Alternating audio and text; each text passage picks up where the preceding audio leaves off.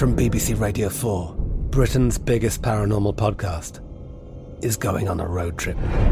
I thought in that moment, oh my God, we've summoned something from this board. This is Uncanny USA. He says, Somebody's in the house, and I screamed. Listen to Uncanny USA wherever you get your BBC podcasts, if you dare.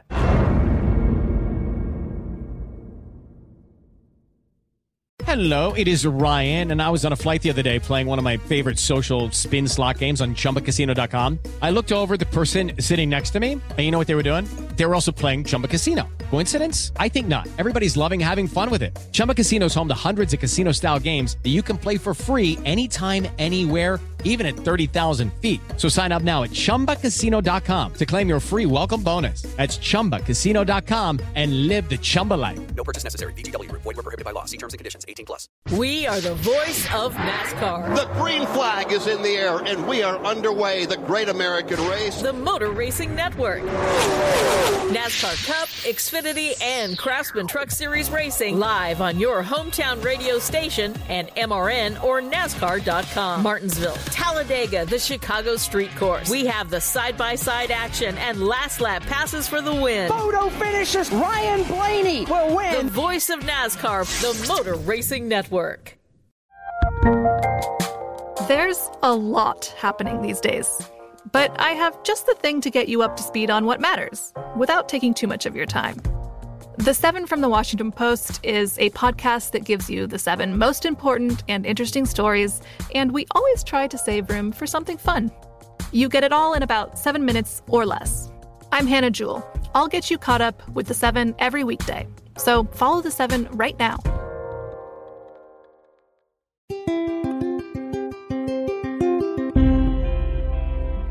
On this episode of Newt's World, the Russian aggression against Ukraine is having an impact on global economies. We're seeing the price of oil impact both consumers at the gas pump and industries reliant on gas to transport goods and services. In addition, Russia is the world's largest exporter of wheat, accounting for more than 18% of international exports. And in 2019, Russia and Ukraine together exported more than a quarter of the world's wheat, according to the Observatory of Economic Complexity. So, what impact will the war in Ukraine and the sanctions on Russia have on our global food supply? Joining me to discuss this important topic, I'm really pleased to welcome my good friend and guest, and I might mention, fellow ambassador with Callista in Rome, Ambassador Kip Tom. Kip served as the ambassador to the United Nations agencies for food and agriculture in Rome under President Trump. He's a seventh generation Hoosier farmer from Kosciusko County, Indiana, and the current CEO of Tom Farms.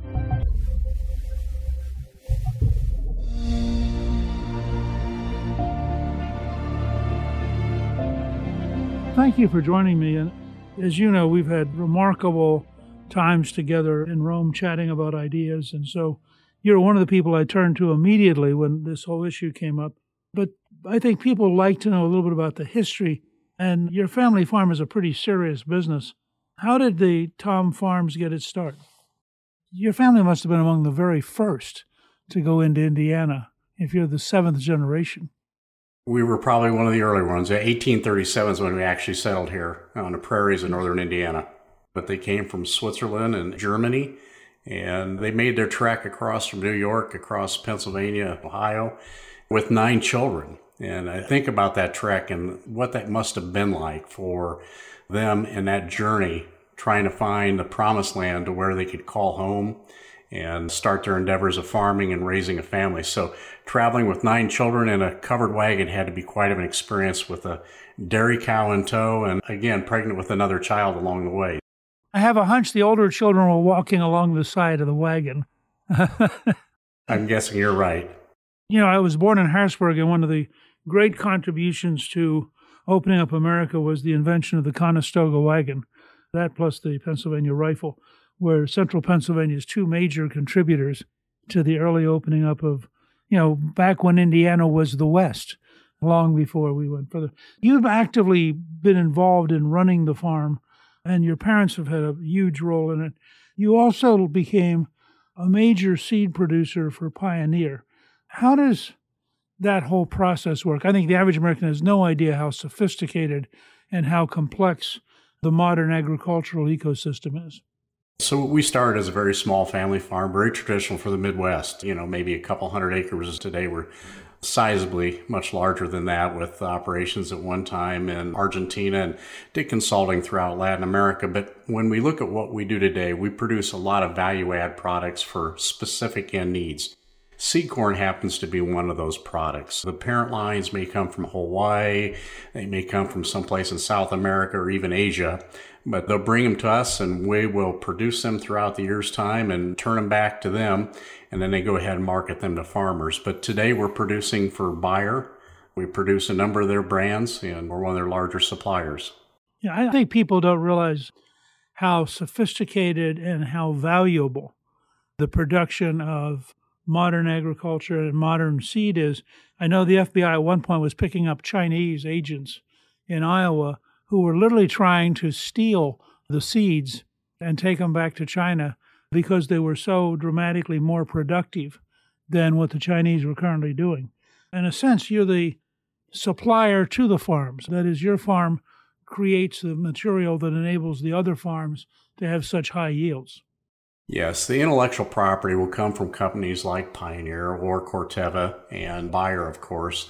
And they come to people like us to grow them and increase the size of that propagation. So we'll have male and female varieties and go throughout the year of a lot of extra management practices that take place that's above and beyond that of commercial production and turn it back to them. But it's a very sophisticated process of how they move these seeds around the world, the way they backcross them and make sure that they have them here on time from the various regions in the world that they're producing them. But again, I still remember my dad talking about when he was born, our corn yields were about 20 bushel per acre in 1928. Today, a year like in 2021, they were nearly 240 bushel per acre.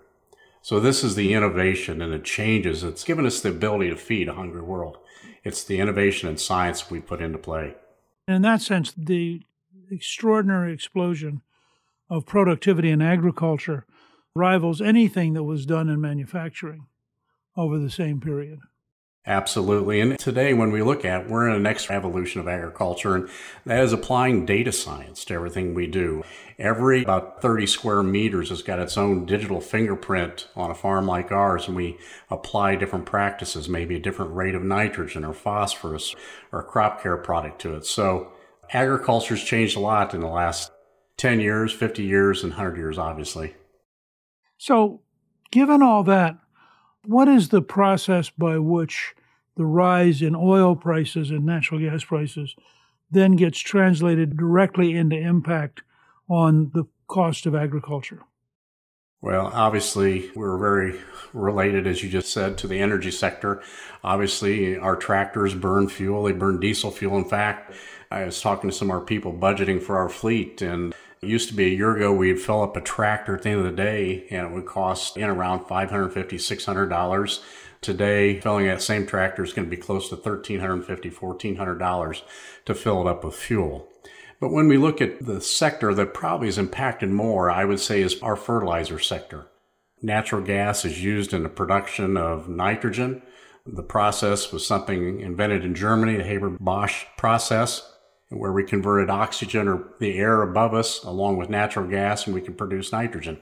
Well, that product alone this year has went up three times in value.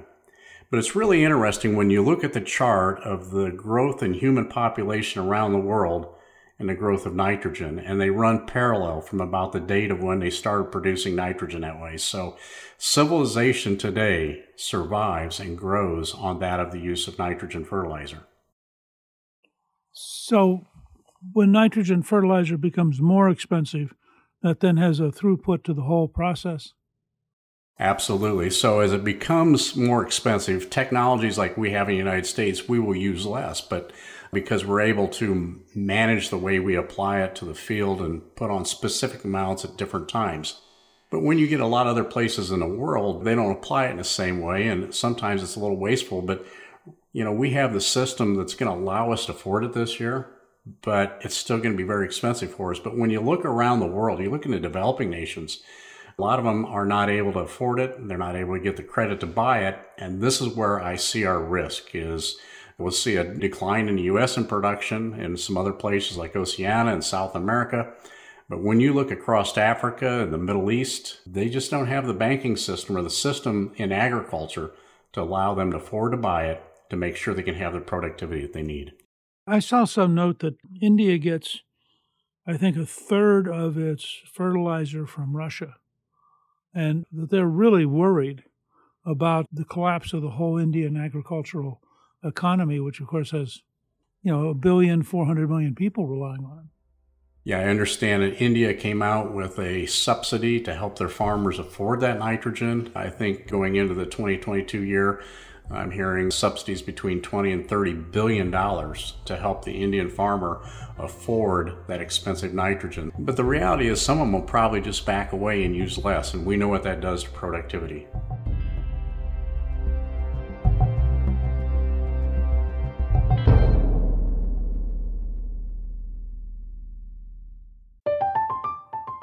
Katya Adler, host of The Global Story. Over the last 25 years, I've covered conflicts in the Middle East, political and economic crises in Europe, drug cartels in Mexico. Now I'm covering the stories behind the news all over the world in conversation with those who break it. Join me Monday to Friday to find out what's happening, why, and what it all means. Follow the global story from the BBC wherever you listen to podcasts. Hello, it is Ryan, and I was on a flight the other day playing one of my favorite social spin slot games on chumbacasino.com. I looked over the person sitting next to me, and you know what they were doing? They were also playing Chumba Casino. Coincidence? I think not. Everybody's loving having fun with it. Chumba Casino is home to hundreds of casino style games that you can play for free anytime, anywhere even at 30,000 feet. So sign up now at ChumbaCasino.com to claim your free welcome bonus. That's ChumbaCasino.com and live the Chumba life. No purchase necessary. VGW. Void were prohibited by law. See terms and conditions. 18 plus. We are the voice of NASCAR. The green flag is in the air, and we are underway. The great American race. The Motor Racing Network. NASCAR Cup, Xfinity, and Craftsman Truck Series Racing live on your hometown radio station and MRN or NASCAR.com. Martinsville. Talladega, the Chicago Street Course. We have the side by side action and last lap passes for the win. Photo finishes. Ryan Blaney will win. The voice of NASCAR, the Motor Racing Network. Hey, this is Christina Quinn. I'm the host of Try This, the Washington Post's new series of audio courses.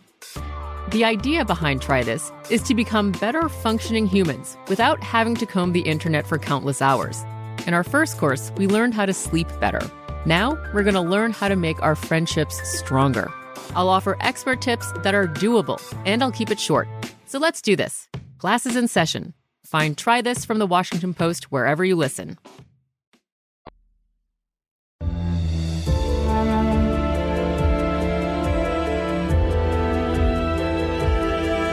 You're in a unique position. I think people probably don't realize this, but in addition to running a very, very sophisticated farm that's totally integrated into modern science, you were, and I got to know you because you were the U.S. ambassador to the United Nations agencies for food and agriculture in Rome. You were accredited in that sense to three different UN agencies for food and agriculture the Food and Agriculture Organization of the United Nations, the International Fund for Agricultural Development, and the World Food Program.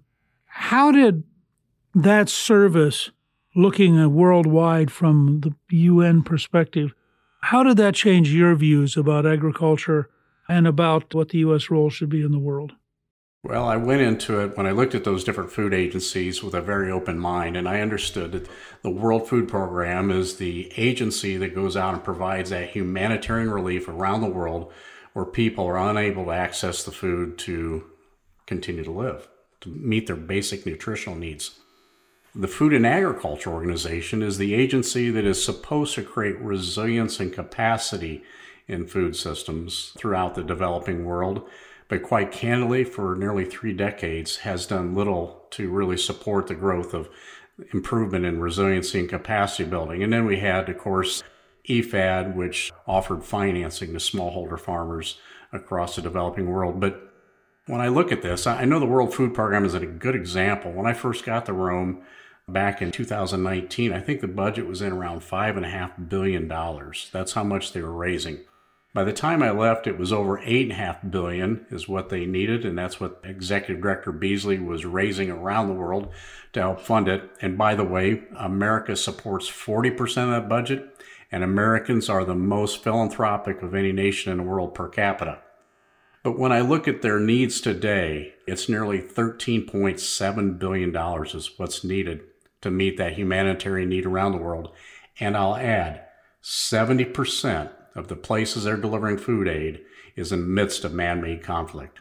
And that's an important point because we're talking about 50 or 60 different small wars that are underway around the world that people just, you know, we put a lot of attention on Ukraine right now, but there are a lot of places that have long term vicious conflicts underway, writ small, and they're not on television, and we don't identify with them.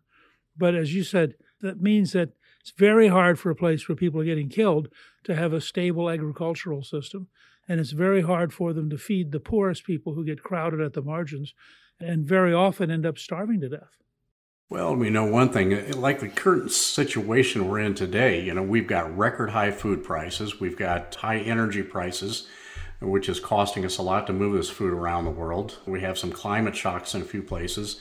So the cost to deliver this food aid is it's not able to get to as many places. I spoke to Executive Director Beasley the other day, and he said before Ukraine, the World Food Program is already cutting rations in a lot of places to 50%.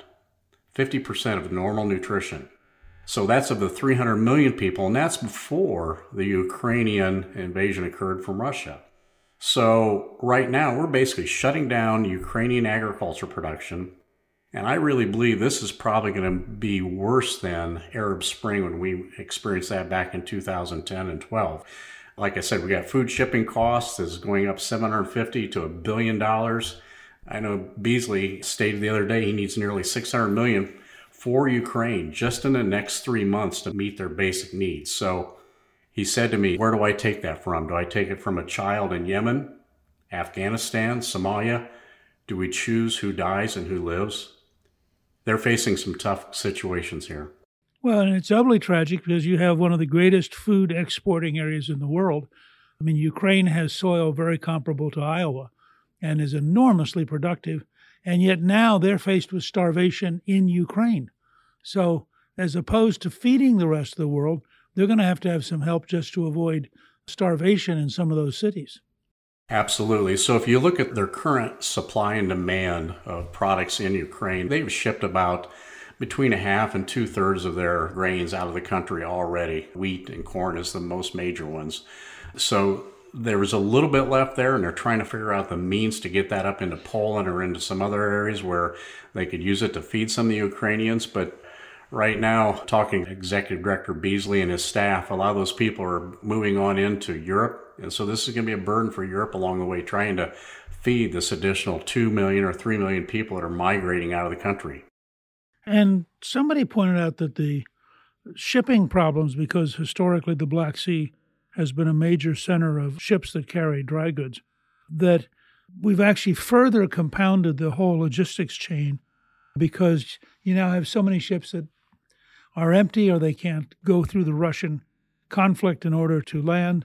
So we're going to have an even further complication in terms of the cost of shipping and the availability of shipping. Yeah, to bring that to the reality of today, I spoke to a Ukrainian farmer a few days ago, farms over 100,000 hectares, so that's nearly a quarter million acres. He operates in Ukraine and they deliver a lot of their grain directly to the ports. And the word is that they're getting is that they will not be shipping anything out of those ports until this war is over. But in the meantime, they don't even know if they can produce a crop this year. You know, he says the banking system isn't functioning. All of his staff is left to fight the war for Ukraine against the Russians. He's unable to source the fertilizer he needs to grow crop. He has Russian tanks going across his fields where he's got a wheat crop that will be harvested in a few months, and he can't even plant a crop. So, you know, we're going to lose a lot of production that used to be online to balance the scale around the world and the food that we needed to feed the entire world. And now I'm afraid it's going to tip too far. And that's why I made my statement about this could be worse than Arab Spring in 2010 and 12. You know, people talk a lot about the price of gasoline because in the U.S., that's the most visible single thing that we do in terms of paying directly out of our pocket. But if I understand it correctly, the futures projection for wheat is actually a bigger jump than the projection for gasoline. I wouldn't doubt it. You know, if you look at trend lines, wheat tends to trade in that four to four dollar and fifty cent range, maybe up to five dollars once in a while. It's trading at thirteen dollars today.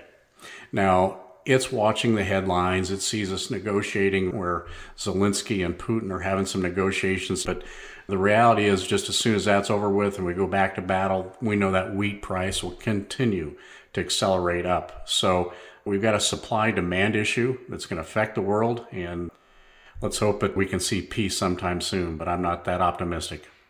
How much is the rise in the price of wheat, which will be translated into you know, cereals and bread and a whole range of products. How much is that a function of the general inflation rate, which has really jumped dramatically in the last year? And how much of it is a unique function of a supply problem caused by the war?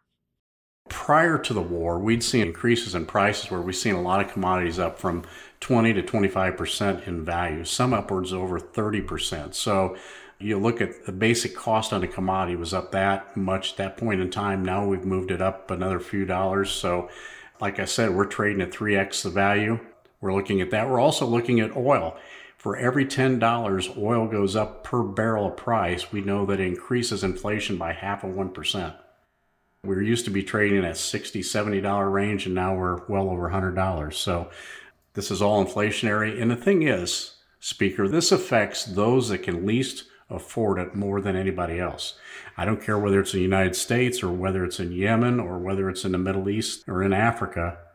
This really affects those that cannot afford high energy prices or high food prices. So it's going to particularly hit the very poor. But as you pointed out, one of the effects of food price increases and gasoline price increases is on the working poor and the middle class, and that led to huge amount of unrest the last time it happened. And so we could well be looking forward to a year or two where all around the planet there is a really high level of unrest because people are in pain. They're walking out to the local store or to the local market and they can't afford it. That leaves them feeling angry and it leaves them feeling that their government is both failing them and cheating them. Government has failed us on our energy policy. We need to make sure we start drilling here again and have access to the energy that we have underneath our feet to make sure that we can live the lives we need. And like I've mentioned many times, we need to get back to an American first policy. We need fertilizer plants back in the United States. We need to drill again and we need access to that natural gas. And like I said, this is going to affect Americans. This is going to affect people around the world. But one of the bigger concerns we have is probably the mass migration we could see in Africa if we're not able to feed the populations throughout the Sahel and some of the areas where there's a lot of extremism taking place. And we know that there's a direct tie between food security and our own national security and that of our allies and friends around the world. So this is another risk that's real and it's going to happen soon.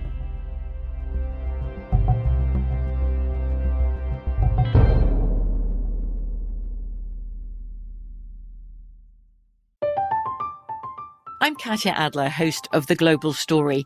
Over the last 25 years, I've covered conflicts in the Middle East, political and economic crises in Europe, drug cartels in Mexico. Now I'm covering the stories behind the news all over the world in conversation with those who break it. Join me Monday to Friday to find out what's happening, why, and what it all means. Follow the global story from the BBC wherever you listen to podcasts. We are the voice of NASCAR. The green flag is in the air, and we are underway. The great American race. The Motor Racing Network. NASCAR Cup, Xfinity, and Craftsman Truck Series Racing live on your hometown radio station and MRN or NASCAR.com. Martinsville, Talladega, the Chicago Street Course. We have the side by side action and last lap passes for the win. Photo finishes. Ryan Blaney will win. The voice of NASCAR, the Motor Racing Network work. Xumo Play is your destination for endless entertainment. With a diverse lineup of 350 plus live channels, movies, and full TV series, you'll easily find something to watch right away. And the best part? It's all free. Love music? Get lost in the 90s with iHeart 90s, dance away with hip hop beats, and more on the iHeartRadio music channels. No logins, no signups, no accounts, no hassle. So what are you waiting for? Start streaming at play.xumo.com or download from the app and Google Play stores today. All you can stream with Xumo Play. The best conversations I have with my colleagues are the ones that happen when no one is looking, when we're not 100% sure yet what to write. Hopefully, having conversations like this can help you figure out your own point of view. That's kind of our job as Washington Post opinions columnists. I'm Charles Lane, Deputy Opinion Editor. And I'm Amanda Ripley, a contributing columnist. We're going to bring you into these conversations on a new podcast called Impromptu. Follow Impromptu now, wherever you listen.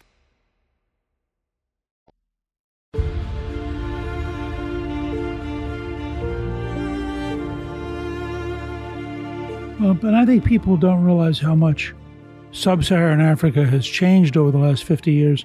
I mean, at current projected rates, Nigeria by the end of the century may have the same population as all of Western Europe. So the number of people who potentially could be in migration patterns is truly staggering. It is. You know, I know right now in Eastern Europe, we've probably got more people migrating ever since World War II. But then when we look, like you said, in the Sahel of Africa, you know, Nigeria, they say will be the third largest country, as you just stated.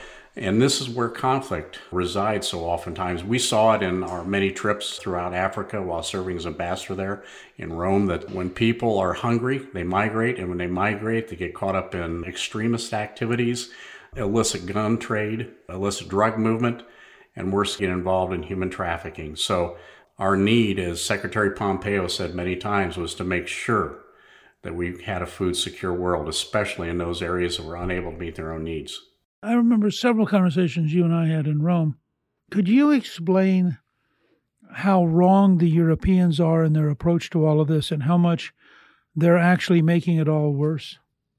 Yeah, I would say this that the Europeans are very ideological in their views of food systems, and we tend to be more pragmatic. If you look at the EU Green Deal, their farm to fork initiative, they want to reduce fertilizer consumption 50% pesticides 40%. They want to return another 10% to natural habitat. That's all well and good. We have a lot of same goals in the United States. We're reducing the use of fertilizer. We're reducing the use of pesticides on an active ingredient amount per acre. But the reality is the outcome of the system that they're promoting in Europe will take them from being a net exporter to a net importer. But the reality is, they've been going across the continent of Africa trying to sell this farm to fork initiative and saying, if you want to trade with Europe, if you want to be a part of our food system, you need to produce food in the manner that we require you to produce it. Well, we know this hasn't worked in Europe, it hasn't worked in Africa, and it does little to solve our food security issues around the world. Doesn't the European approach to agriculture actually dramatically reduce productivity? It does. When you look at the Farm to Fork Initiative, we know it's going to reduce in Europe alone 7% their productivity. We know if it is deployed around the world, we know it's going to reduce it somewhere around 14 to 15%. On top of that, it's going to increase prices of food nearly 87%. Who can afford that? I say this oftentimes. The system that's being promoted in Europe, the EU Green Deal Farm to Fork Initiative, is an indulgence of the rich it's indefensible scientifically, and most importantly, it's indefensible morally. It is a crime against humanity. So, in effect, to the degree that the European Union is imposing their version of a Green New Deal, they actually are forcing African countries that want to export to Europe into adopting policies which reduce the total productivity of the local agricultural system. Absolutely. And that's some of the work I'm doing today is trying to work in a number of those African nations, bringing in some different production models, working with the private sector to try to increase productivity in some of these places that could be the breadbasket for the continent of Africa and really change the ability of that continent to feed itself and maybe part of the world. Well, and that may be accelerated by the current invasion of Ukraine by Russia. I was looking that Russia and Ukraine actually counts for 80% of Egypt's imports of wheat. I have no idea where the Egyptians are going to turn to fill that big a gap. You know, I know right now Russia, even though they're supposed to be embargoed on their wheat, China was without letters of credit taking on some of their wheat. Now, is that replaced? Some Australian wheat going into Egypt. Our global grain traders are pretty nimble. They've got solid data systems. They know where supplies are at. I'm guessing that they're trying to address this issue in the best that they can, where they're allowed to have that free flow of trade. So, Egypt's got a problem, Lebanon's got a problem, and Yemen, and of course, the World Food Program, nearly 70% of their wheat came out of that Black Sea port and went into Africa. But now it's not functioning. It's not going to happen. It's broken. When they say that Russia is currently trading wheat and oil without the traditional letters of credit in terms of dealing with China, what does that mean? Well, you know, typically when you have a trade between two different nations, the buying country will issue a letter of credit to support that purchase of that grain. Well, somehow you can even go online and look at the ships moving in and out of the Black Sea region, and you can see some of them, if you trace them very long, they're still moving into China with that wheat. So China took off all the import tariffs on wheat, and they continue to function with those markets. So without a letter of credit, just knowing that they're going to pay for it because they need it, they're going ahead and continuing to ship.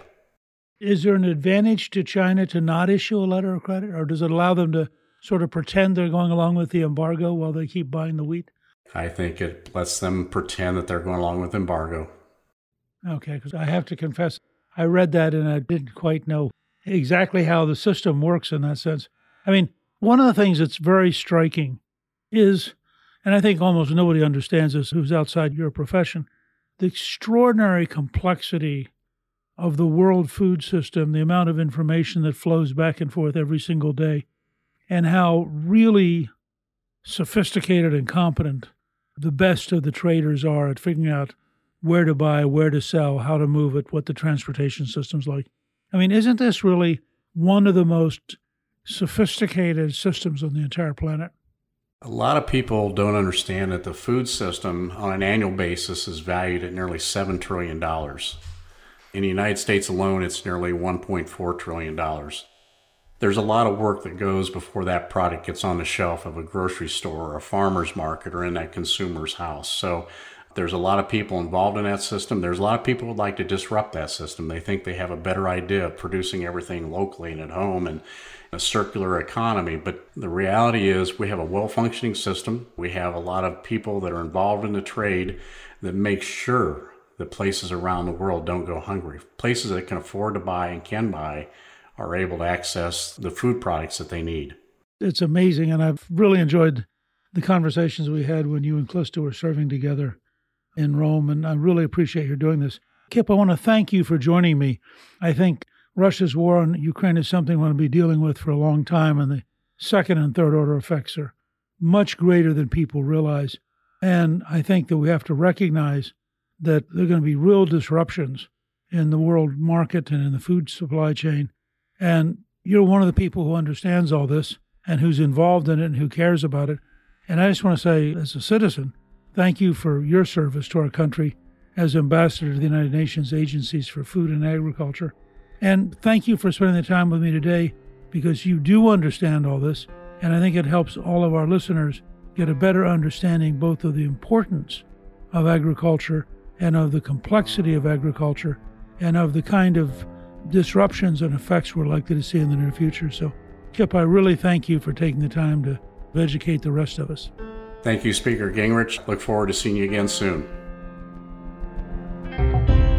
Thank you to my guest, Ambassador Kip Tom. You can read more about the global food supply chain and Tom Farms on our show page at newtsworld.com. Newsworld is produced by Gingrich 360 and iHeartMedia. Our executive producer is Guernsey Sloan, our producer is Rebecca Howell, and our researcher is Rachel Peterson. The artwork for the show was created by Steve Penley. Special thanks to the team at Gingrich 360. If you've been enjoying Newt's World, I hope you'll go to Apple Podcast and both rate us with five stars and give us a review so others can learn what it's all about. Right now, listeners of Newt's World can sign up for my three free weekly columns at gingrich360.com slash newsletter.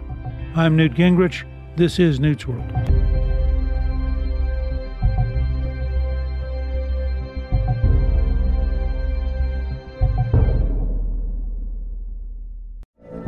From BBC Radio 4, Britain's biggest paranormal podcast is going on a road trip. I thought in that moment, oh my God, we've summoned something from this board. This is Uncanny USA. He says, Somebody's in the house, and I screamed. Listen to Uncanny USA wherever you get your BBC podcasts, if you dare.